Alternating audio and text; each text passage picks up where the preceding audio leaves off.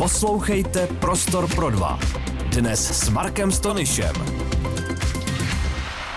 Dobrý den, vítejte v pořadu Prostor pro dva. Mým dnešním hostem je generální ředitel a předseda představenstva akciové společnosti Pražská strojírna Robert Masarovič. Eh, vítej, Roberte.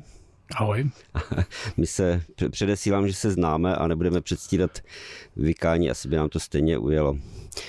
Eh, Roberte, dnešním, eh, hlavním dnešním tématem je vlastně, je vlastně předmět vašeho nechci říct podnikání, ale, ale to, čím se zabýváte v Pražské strojírně, to jsou, to jsou řešení pro pro tramvajovou dopravu, je to tak? Ano. Jsou to eh, výhybky, eh, různé, různé křížení s dalšími typy dopravy a je to vysoce, eh, je to, je to výroba s vysokou přidanou hodnotou, jak já bych to asi nazval, protože tam, tam je třeba No není to jenom čisté železo nebo ocel, ale je to prostě přidaná hodnota vaší, vaší, vaší technologií. Eh, chci se zeptat, eh, já mám, já jsem takový konzervativec, eh, pravičák a mám takovou představu, představu, že co je co je erární, státní, tak většinou prodělává a špatně se to řídí. Vy jako pražská strojidna jste toho výjimkou této mé představy, protože, protože pod tvým vedením ta firma prosperuje vykazuje každý rok zisk, ebidu a proto se chci zeptat, jak to jak toho lze dosáhnout? Tak já úvodem možná tě opravím. V tramvajařině mhm. nejsou výhybky, ale výměny. Tramvajáci říkají výměny, nádražáci říkají výhybky, mhm. protože vlaky, eh, respektive tramvaje se vyhýbají sobě. Um, ano, jsme 100% majetkovou účastí dopravního podniku Praha. Jsem tam od roku 2016, kdy mě představenstvo dopravního podniku oslovilo jako krizového manažera profesí jestli bych se nepodíval na, na jejich dceru, o které nemají moc informací, ale je v nešťastných číslech a s velmi kontroverzním vedením eh, mezi dopravním podnikem v té době, vedením dopravního podniku a vedením Pražské strojírny eh, prakticky neprobíhala žádná komunikace. Následně jsem se tam ocitl v prosinci 2016 eh, v pozici člena představenstva zodpovědného za ekonomiku, posléze za restrukturizaci společnosti, kdy eh, následně 3. února 2017 byl odvolán eh, předchozí předseda představenstva generální ředitel a nás jako nové představenstvo pověřil vlastník restrukturizací společnosti. Jako uh-huh. za rok 2016 Pražská strojírna skončila s hospodářským výsledkem minus 36,6 milionů korun a byla v podstatě na hranici bankrotu, respektive insolvence. Um, jo, bylo to těžké období, v květnu 17 jsme neměli na výplaty. Mm-hmm. A prakticky nic, co v průmyslovém podniku mělo fungovat, tak eh, Pražské strojně v té době nefungovalo. Začínáme plánováním, organizováním lidí, řízení. Eh, výroba byla ponechána na pospas eh, osobním sporům ředitelů, nákupní dovednosti byly koncentrované do rukou jednoho člověka, který to dělal velmi zvláštně, takže pustili jsme se, já jsem si teda mohl vytvořit vlastní tým, eh, pustili jsme se do restrukturalizace společnosti tak, jak je to obvykle, od identifikace a zastavení penězovodů přes eh, všechny funkční činnosti společnosti, které se musely nastavit znovu, eh, mnoho činností a základních procesů, eh, identifikovat, identifikovat, popsat, udělat znova, mhm. nakreslit, narýsovat, nebyl tam systém plánování, ten se musel vytvořit. A už rok 2017 skončil s mírným ziskem, no a pak už to šlo a myslím si, že jsme od té doby vytvořili vytvořili kolem 300 milionů zisků. No. Takže minulý jsme upsali do základního kapitálu eh, nějakých 140 eh, milionů na úroveň 266 milionů a v této chvíli jsme pravděpodobně v naší branži firma s nejvyšším základním kapitálem na světě, takže naši zákazníci všude možně po, zahr- po zahraničních trzích nás nemusí pojišťovat, protože naše projekty nedosahují žádný jednotlivě výše 266 milionů, takže jsme velmi bonitní dodavatel uh-huh. A++ třídy, máme vysoké kredity od auditorů, takže uh-huh a ptal se, jak je to možné. No, no já, já na to říkám jenom jednu věc. A já se snažím to řídit, jako by to bylo moje. Mm-hmm.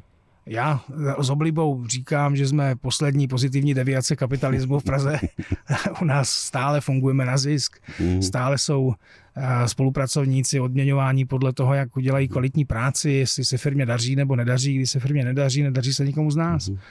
Jasně, vy jste, vy jste, eh, jak jste říkal, nebo jak jsi říkal, eh, vy jste ceřinou společností Pražského dopravního podniku a eh, z toho logicky vyplývá, že, že na váš provoz nebo na vaše fungování, i když jste akciovka, tak mají vliv třeba volby, různá, různá, různé politické Eh, politické tahanice, když to jako prostě přeženu eh, v Praze a že jich je tady dost. Eh, neobáváš se nějakého takového zásahu do, do fungování firmy? Mm, my jsme výrobní společnost, u nás se transformuje říká to, co je fyzikálně chemická transformace materiálu, tomu se říká výroba. U nás se vyrábí z ocelových vstupů se vyrábí výstupy s vysokou přidanou hodnotou, jak se říká na začátku. My jsme sami prodejci, sami jsme tvůrci. Um, ano, mění se, vedení Prahy pravděpodobně se mění, jakási strategie, která je transponovaná na dopravní podnik. Mhm. Eh, my máme vlastní strategii, kterou nám schválila dozorčí rada, která je orientovaná na naplňování potřeb obchodní mm-hmm. společnosti. My se nějak nekřížíme s politikou, vyrábíme výměny, mm-hmm. přejezdy a když eh, politici řeknou, že budou rekonstruovat více v Praze, já jsem jedině rád.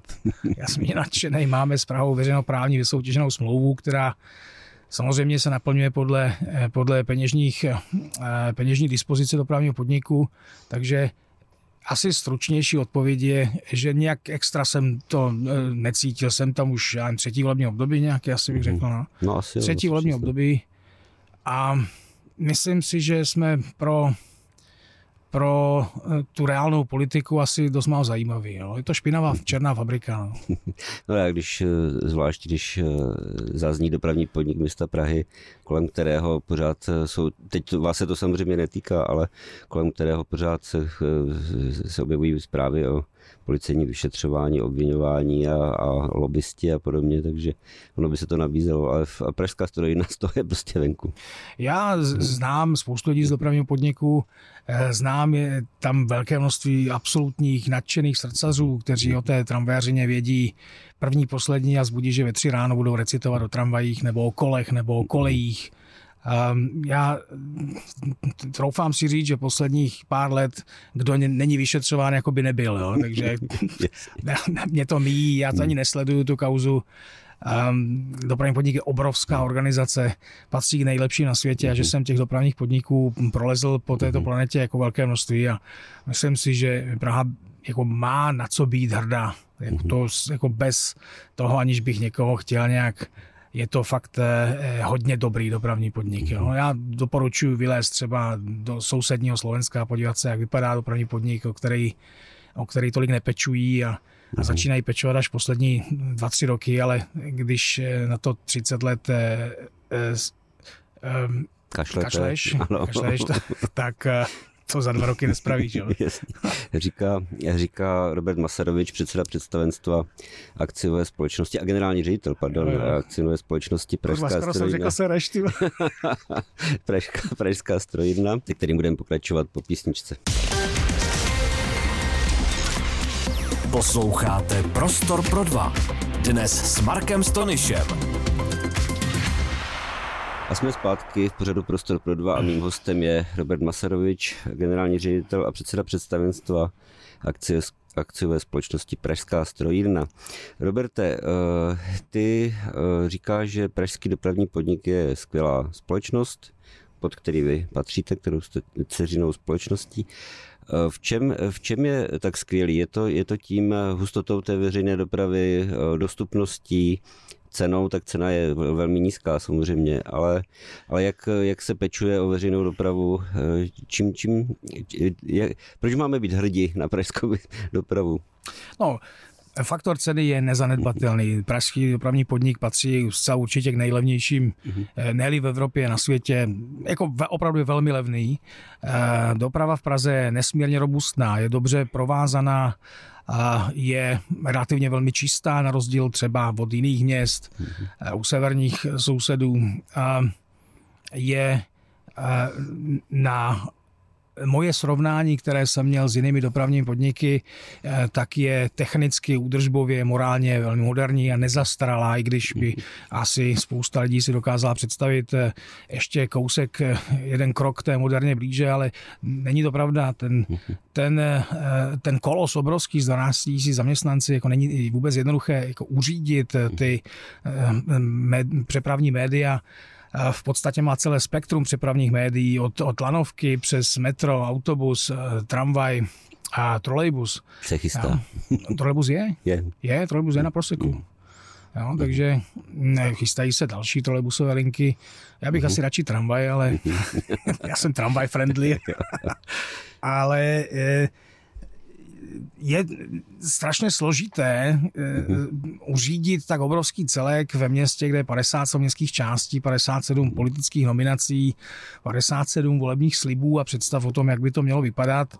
A přesto všechno si myslím, že ten, eh, že ten pravý podnik ve své kvalitě služby, kterou poskytuje, lavíruje mezi tím jako velmi slušně já, já jsem rád, protože eh, smlouvu, s kterou s nimi máme, tak naplňuje. My pro dopravní podnik děláme poměrně široké množství činností smluvně, nejenom od eh, rekonstrukcí, výměn, údržby, ale i broušení eh, kolejí a odstraňování vlnkovitosti jak v metru, tak na povrchu brusním strojem, který máme jediný homologovaný v České republice, takže my se potkáváme v mnoha činnostech s dopravním podnikem. Mm-hmm a myslím si, že eh, když jsme začínali, tak ty vztahy byly, ty vztahy byly, troufnu si říct, v některých momentech až nepřátelské. A teď jsou velmi kolegiální, normální. Jako nepěstujeme přátelství, chodíme do práce, proto abychom odevzdávali výkon a se všema těma lidma se komunikuje eh, formálně velmi, velmi slušně, velmi dobře. Nikdo nevnáší do toho nějaké osobní animozity, takže to zní jak téměř jako idyla. No, Roberte, to, víš, pojďme... to stálo jako spoustu bolestí a, a zavedení audiovizuálních prvků na kontrolní dokumenty taky mm. nebyla věc, kterou, kterou mm-hmm. úplně byli nadšení, ale je tam. Je tam. Roberte, eh, pojďme se chvilku věnovat eh, konkrétně pražské strojírně. Mm. Mě velmi zajímá, protože jsme vedli už dříve spoustu debat a mě to zaujalo, i když jsem like. Vy, kromě toho, že obsluhujete Prahu jako takovou, Eh, vy své výrobky vyvážíte do celého světa. Ano. Eh, a máte, jak říkáš, máte vysokou eh, bonitu a teď já jsem, já jsem četl, že jste, že jste dobili, v vozovkách dobili novozelandský trh, australský. V Austrálii jste taky jakým způsobem, popiš, popiš posluchačům, jakým způsobem může uh, firma nebo společnost Vinoře relativně, i, i když jdete kolem, tak ji téměř přehlednete, není velká. Uh, teď, teď Robert kýve hlavou, že to tak samozřejmě není, ale, ale uh, jak, vy, jak vy se dostanete na trh v Austrálii, na Novém Zélandě? My jsme hm, tím, jak eh, eh, Pražská strojírna prošla restrukturalizací a v těch mezinárodních srovnáních a rejstřících oborových se mhm. dostávala stále výš a výš, tak si nás všimli, všiml operátor eh, tramvajové dopravy Jaratrams, který mhm. má licenci vždycky na 7 let v Melbourne a navštívili nás s tím, že pojďme to zkusit. tak jsme to zkoušeli. Samozřejmě Austrálie má úplně jiné, úplně jiné koleje, úplně jiný podloží, je to Melbourne je úplně jiné město, jsou tam opravdu velké rozdíly teplot, v létě dosahuje teplota 4 až 40 stupňů ve mhm. stínu, což pro eh, kolejnice jako takové není úplně, úplně dobré.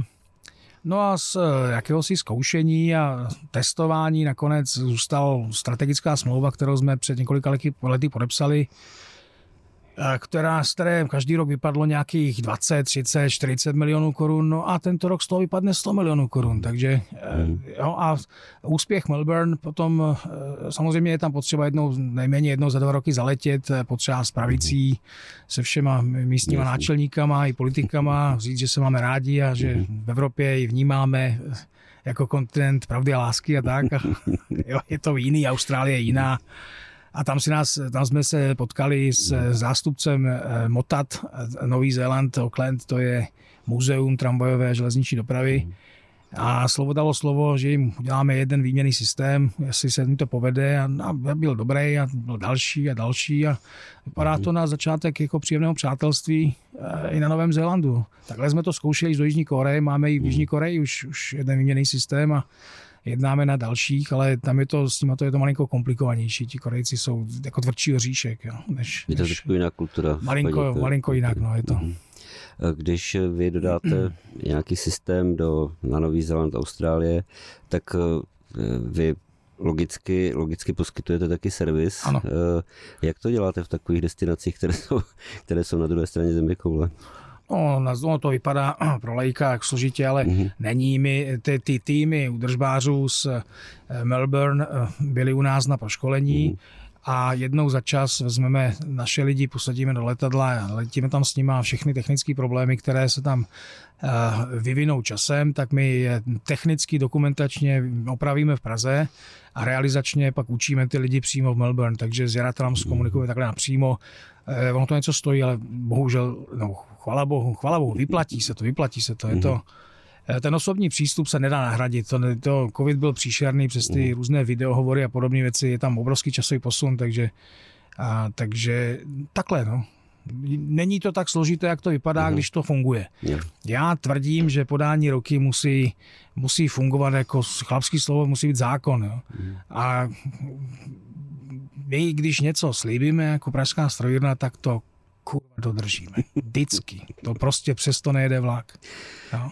A oni si to zvykli, oblíbili a respektují to a vědí, že když se s náma na něčem dohodnou, tak v čase a v prostoru to prostě uděláme. Ten, eh, ten biznis eh, není úplně jednoduchý, samozřejmě říkáte, eh, říká, že, že těch firm je víc, samozřejmě jste v nějakém, nějakém oborovém, oborové konkurenci a trhy se, trhy se vyvíjejí. Eh, Jeden, eh, vím, vím, že jste byli eh, také na, v Rusku a Rusko jste kvůli, no, kvůli válce na Ukrajině jste museli opustit. A jak to jak to vypadá, když opouští firma ten trh, ten trh vlastně z důvodů, které nejsou čistě biznisové? No, eh, je to jako samozřejmě nesmírně komplikované, ty Mhm. lidské vztahy tam byly, my jsme mnoho let usilovali o ty obchodní případy tam, projezdili jsme je na území Ruské federace, největší eh, tramvajová vozovna evropského typu v Petrohradě pro soukromou společnost, eh, kterou jsme postavili my. A naše výměné systémy byly v několika dalších městech, jako Kušva, Samara, hokejové mistrovství světa, kdy se jezdili už na našich, na našich výměnách.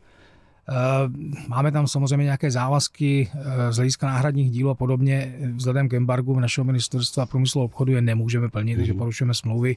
Celá ta válečná báze je velmi nešťastná pro nás a, a naši konkurenti z Francie tam vesele zůstali, takže, takže mm, já nevím, co na to mám slušného říct. Já si myslím, že biznis, eh, práce lidí se nemá plést jako do politiky opačně. Mhm. Než- Nicméně jako válka v Evropě, takhle blízko nás, je skutečně velmi nepříjemný fenomén lidský, politický, takže respektujeme to, nevyvážíme to a majstami, kdy budeme vyvážet, to o tom asi, asi pochybuju to. Eh, Takže říkáte, že vás vlastně nahradil, nebo tento vákuum tam vyplnilo, vyplnila Fra- Francie. To znamená to tedy, že Evropská unie nebo Evropa nepostupuje jednotně uči. To určitě ne. ne to, my jsme tam bojovali s francouzským konkurentem eh, na dopravním podniku v Moskvě opravdu zakázky v řádech, eh, vyšších řádech stovek milionů korun. Eh, Ty se zastavili naštěstí na to, to francouzskému konkurentovi, kterého nebudu jmenovat, tak mu to nedali, ale, ale eh, je to samozřejmě pro rozvoj naší továrny, to mohly být, mohly být zakázky, které mohly být opravdu směroplatné.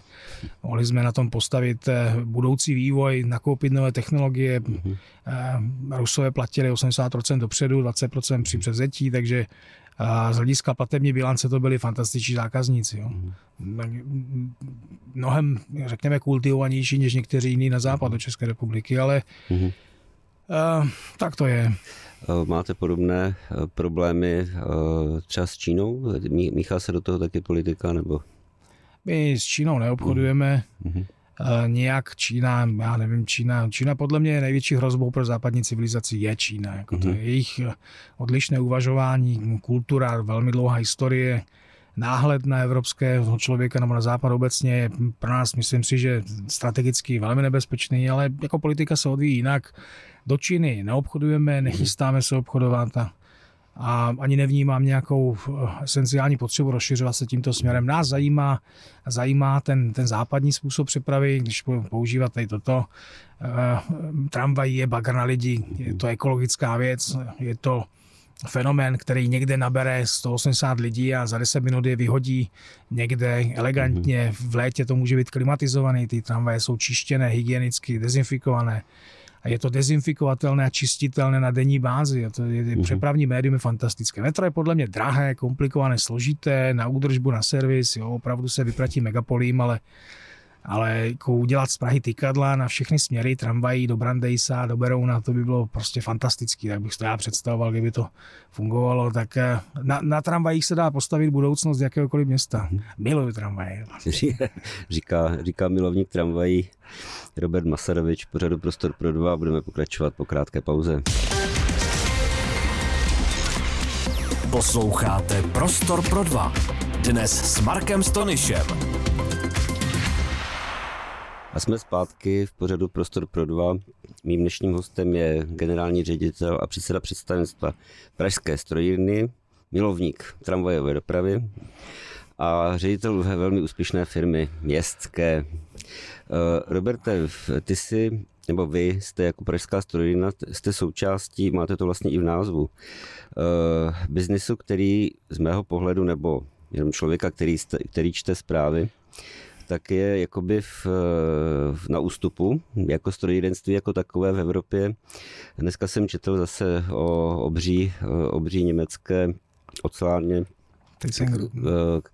která má přes 20 tisíc zaměstnanců, je lídrem, je lídrem trhu, že bude omezovat výrobu, propouštět. Ten těžký průmysl je, je v útlumu, jako vidím, vidíme to i u nás ve Vítkovicích. Pražská strojina je trošku jiný, jiný typ. Eh, říkám, vy máte vysokou přidanou hodnotu, nicméně Čím to, čím to je? Je to, je to ideologií, je to e, cenou práce, konkurencí z východu? Čím to je, že, ten, že to, na čem byla postavena Evropa, což je, což je zjevně to byl průmysl, jestli automobilový, ocelářský, chemický a tak dále, je, je v takové krizi? No, já se budu snažit nebýt zprostý, ale uh, ryba smrdí od hlavy, veškeré politiky, od rudozeleného šílenství zvaný Green Deal, který, který si vzal z periodické tabulky prvků uhlík a dusík a začíná ho omezovat. Samozřejmě nutně to dopadá na těžký průmysl, který, který není v přírodě nakloněný. Je spousta činností, které se hutním průmyslu dali eliminovat ty dopady na životní prostředí, ale eh, chceš-li udělat kolejnici, musíš stavit železnou rudu. Jo? Ta železná ruda se musí přijat nějaký uhlík a je z toho nějaký bordel, smrad vytvoří se z toho kolejnice nebo brama, z bram se dělají bloky. E, pokud si představitelé Evropské unie myslí, že vytěsní tento biznis někam jinam, no tak e, se stanou závislí na dodavatelích zvenku. Jo. To vidíme, co, dělal, co udělal indický vlastník Ostravě, vytáhl 8 miliard z té, z té fabriky a tak nějak nehodlá vrátit zpátky. My e, Máme generální vstup na kolenice NT1, je Moravia Steel Střince, který je, který válcuje. Samozřejmě pokud se stane to, že Moravia Steel vypadne z nějakého důvodu z toho trhu, no tak eh, vypadneme i my, to je jasný, ale jaký to má na nás dopad, se ptal, no tak má to velký dopad. Ty kolejnice, kolejnice zdražily eh, od, za poslední tři roky z 24 korun na kilo na, 20, na 46 až 48 na kilo. Ano, mhm. to samé jsou bramy, jak kované, tak válcované. To samé je svařovací drát, který, kterého spotřebuje obrovské množství, ten, ten vyletěl na hrubo víc než 60% za tři roky. To jsou prostě obrovský náklady, nebudu komentovat elektriku, protože to bych asi mm-hmm. byl fakt už jako zprostý, ale... Po desáté hodině. Jo, jo, to bychom museli vysílat ve tři ráno, když už budou intoxikovaní posluchači. Um, všechno, co eh, dělá eh, rudo-zelený evropský management, spěje k zániku průmyslu. Mm-hmm. To je prostý fakt, to je axiom, to je vesmírný zákon. Pokud se nevzpamatují, neudělají těm svým neskutečně idiotským rozhodnutím přítrž, nezačnou je diskutovat s odborníky, nezačnou nad tím přemýšlet, nezačnou dělat nějaké analýzy dopadů, na zaměstnanost, na, na konkurenceschopnost Evropy, no tak ta Evropa jako kontinent, který obsahuje Evropskou socialistickou unii, prostě zemře, zahyne. V té konkurenci globální nebudeme hrát žádnou roli a budeme závislí na těch, co tu roli hrají. A v této chvíli budeme závislí, už jsme závislí v mnoha ohledech na Číně. Mm. Jo. 140 let vývoj automobilového průmyslu dalo Evropě náskok mobilitu pracovní síly, kterou dováděla z venkova do měst. Fabriky rostly, vytvářely eh, produkty s fantastickou přidanou hodnotou kolem Německa v Německu. No a všechno to teďka končí. Německé fabriky se stěhují do Spojených států, nemáme plyn, eh, elektriku máme dražší třikrát než Austrálie. To jsou všechno faktory, které přispívají do cenotvorby našich firm a stáváme se stále méně konkurenčními. Jo. Mm-hmm. My máme možnost eh, Vzhledem tomu, že v Evropě mají problémy všichni, tak tam, tam ten rozdíl takový strašný není, ale když bojujeme už na australském trhu, tak eh, v Austrálii tyto problémy nemá. A ta je na ceny opravdu velmi citlivá a naše marže samozřejmě stále více klesají. Eh, ty vstupy do konkrétně australských zakázek jsou unikátní, jsou to nízké kolejnice, které se kupují zvlášť, nejsou použitelné do něčeho jiného, takže. A, no nedopadne to dobře. Jo? Já nevím, jestli to tlačí až na hranu, aby pak slavnostně řekli, hele, tak vám ustoupíme, ale e, pokud tady bude po Evropě poběhovat 50 milionů nezaměstnaných, tak já si nejsem úplně jistý, jestli to někdo bude považovat za prosperitu, za střízliva. To jako nemůže být prosperita. Je to, je to jedna z cest, jedna z cest, jak se tomu bránit, je třeba Ptám se, je to, co zvolili evropští zemědělci, kteří jako se už zbouřili proti, proti vlastně Green Deal, už to zjednoduším. Eh, vy, vy jako průmysl je složitější, je, je víc, je víc jako strukturovanější, těch, těch odvětví je víc, ale, ale jestli to nesměřuje taky k nějakému tak tomu, tomuto typu protestu. Já zemědělcům rozumím a myslím mm. si, že bychom zemědělcům asi měli rozumět my všichni, protože mm. konzumujeme produkty zemědělců každý den asi je s podivem, že většina evropského rozpočtu končí v zemědělství a přesto má Evropa nesmírně drahé potraviny, na rozdíl od jiných eh, částí světa, kde dotace nejsou. Já tvrdím, že jsou dotace mor, dotace se musí jednoduše mhm. zrušit. Evropská unie se musí vrátit před Lisabon k společenství států, které budou spolu hm, komunikovat, obchodovat, eh, tu bezcelně, tu nějak jinak.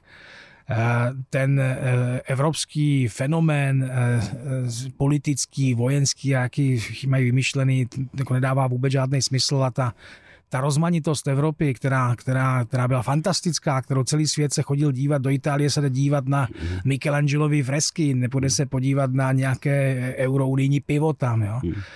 Um, Antwerpská deklarace ze včera nebo s předevčírem, to už je první počin průmyslníků v Belgii, který mm který mm, jasně říká Bruselu, ta cesta, kterou jdeme, tak ta má jenom trajektorii zániku. Uh-huh. A já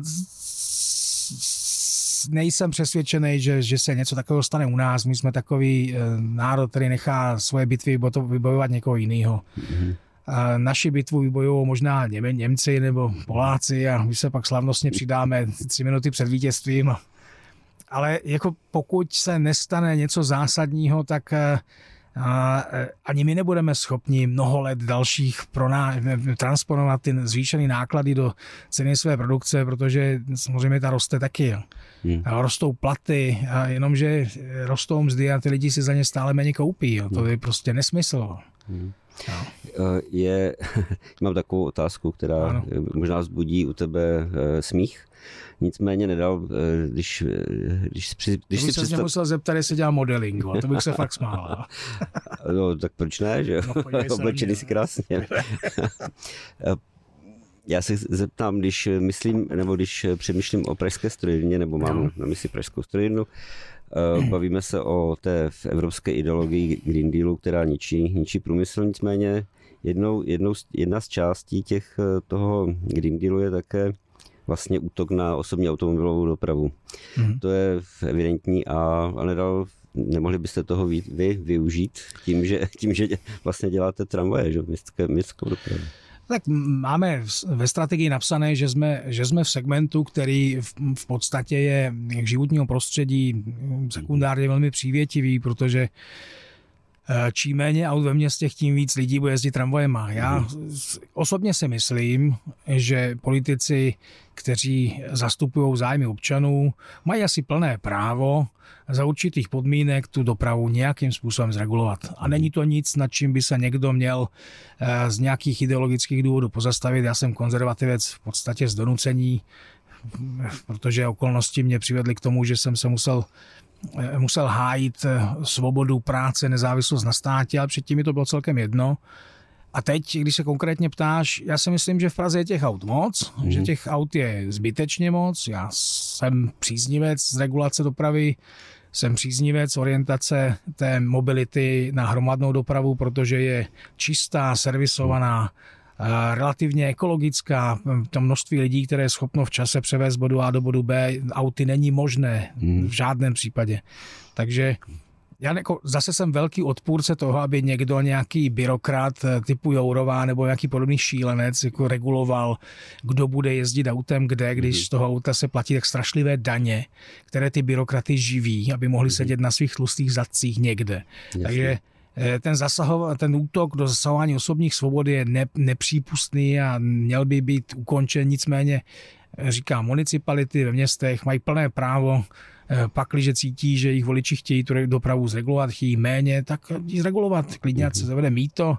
Myslím si stejně, že polovina dopravy ve městech je takové přijíždění z bodu A do bodu B. Jo. Jen tak. Jo. Praha má spoustu schůzek, má koncentrované všechny ministerstva na jedno místo jak byl velký šéf, tak je všechny roztrkám po německém vzoru po, po České republice a Najednou polovina těch různých jalových schůzek, co tady jezdí mm-hmm. z nějakých eh, vesnic jako Brno do Prahy na schůzky, neutratí tady nic. Pro Prahu to není žádná přidaná hodnota, jenom, jenom jsou externality spotřebované. Takže asi eh. jsem v tomto radikální, ale, ale stále si myslím, že to je jako eh, možné v rámci konzervativní politiky. Je. A myslím si, že by to, že, že všechny typy dopravy můžou, mohou žít vedle sebe v míru a v lásce. To je jako... Můžou, akorát ty, ty šílenci, co jezdí na, na koloběžkách, ano, to bych jako nenazval ne, no. dopravou. To, to nejsou ani dárci orgánů, to je fakt něco strašlivého. Mm-hmm. No? Uh, Roberte, já uh, trošku budu osobní nebo osobnější no. teď. Ty jsi vysoký já manažer. Já ji neznám, já ji neznám. ty jsi vysoký manažer. Ale je to těžké, jako udržet pozornost. uh, ty jsi vysoký manažer, ředitel uh, městské firmy, velké, úspěšné.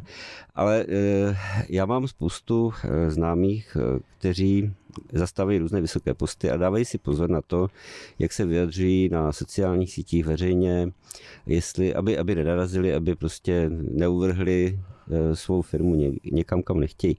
Ty, eh, ty jsi trošku jiný případ, eh, ty, ty se vyjadřuješ velmi, velmi nekompromisně, razantně na své sociální síti. Máš, máš, doporučuji to posluchačům se podívat, skvěle a progresivní Robert Masarovič, je sarkastický, ironický a má z mého pohledu mnohem pravdu. Nejsi třeba pod, pod tlakem vlastníka, že bys měl omezit některé, některé, některé politické komentáře? Um, já mám sociální síť, mám jenom ten Twitter, bývalý X, uh-huh. je to moje soukromá, uh-huh. ne, nespojuju to s prací. Uh-huh. A a nechci lhát, jako občas přijde nějaký, jako možná moc tvrdý a tak dál. Já se zásadně nevyjadřuju k, k politice v Praze, mm-hmm. to mi nepřísluší, tam opravdu mám autocenzuru, eh, mám na ní nějaký názor, někdy pozitivní, někdy negativně, nechám si ho pro sebe. Mm-hmm. To jako prostě, mm-hmm. myslím si, že to do toho nepatří.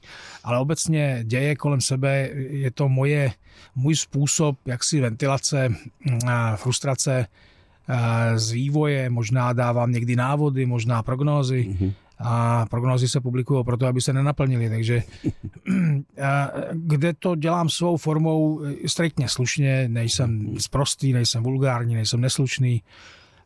Jo, asi možná jsem někdy jízlivější nebo někdy tomu dávám nějaký razantnější podton, ale eh, stále si myslím, že glosování a humor a schovaný humor mm a ironie a možná trochu cynismu jsou věci, které v té společnosti patří a pokud jsou prezentovány kultivovaně, tak um, já nevím, jestli se chceme vrátit do dob, kdy, kdy uh, nacisté zavírali humoristy a divadelníky, mm-hmm. komunisté dělali to samé. A jestli se budeme k tomu směřovat, no tak uh, asi uzavřený, no, tak co mám Jestli nás poslouchají vysocí manažeři různých firm, tak Eh, Robert Masarovič je pro mě vzor, jak by, jak by, měli, jak by měli veřejně se prezentovat, protože to opravdu, opravdu je, je zábavné. A eh, chci se ptat, eh, podařilo se ti napsat někdy nějakou prognozu, která se hodně nevyplnila? Když říkáš, že prognozy jsou toho, aby se nenaplňovaly. Já bohužel, i mi to občas lidi napíšou, že hmm. píšu prognozy, které se téměř všechny naplnily. Bohužel, no, nejsem právě. k tomu úplně rád. K tomu pre, říkáš, že se manažeři mají nějak prezentovat. Dívej se, firmu, eh, aby se řídil k prosperitě, musíš ji mít rád, musíš ji milovat, eh, musíš umět pojmenovat její chyby, její silné stránky a, a žít s ní. Proto chodím v monterkách, nechci chodit špinavě v obleku vypadám v obleku nepatřičně tam.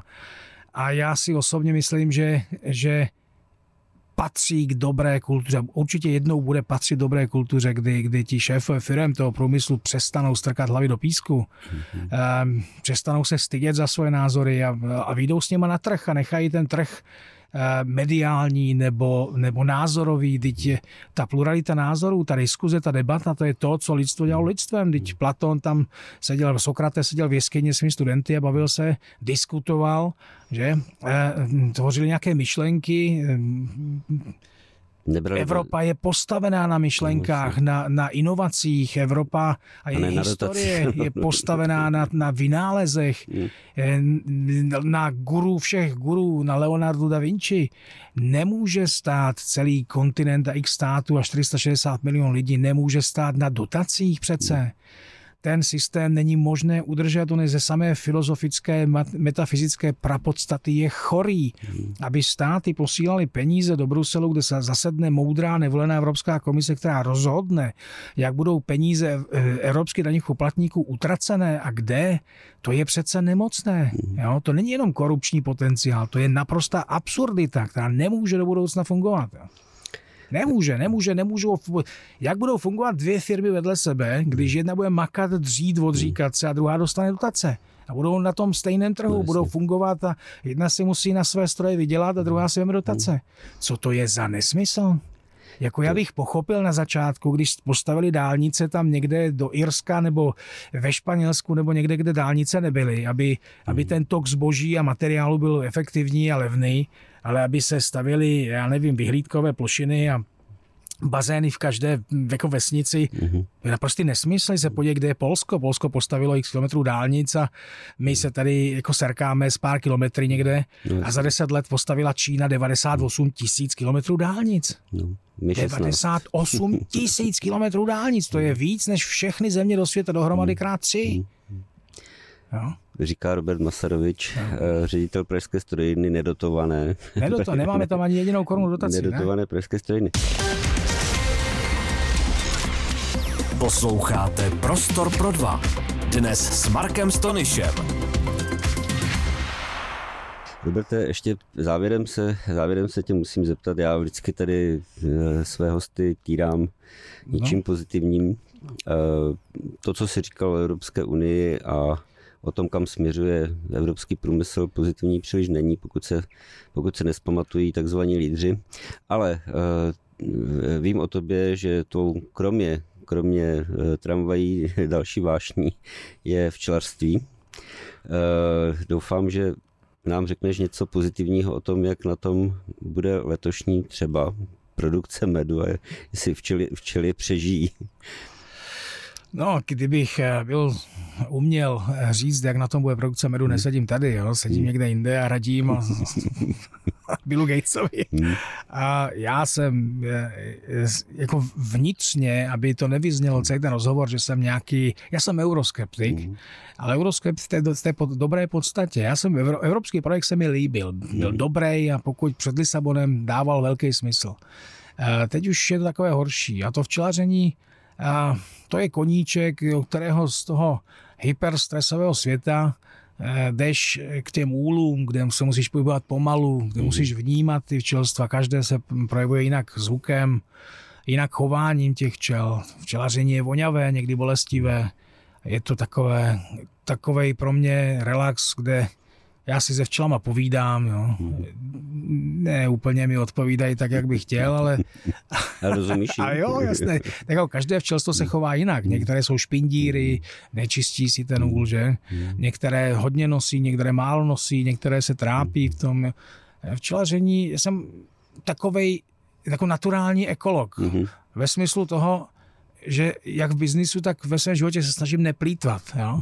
To odstranění plítvání z toho života ti dává jako strašnou svobodu.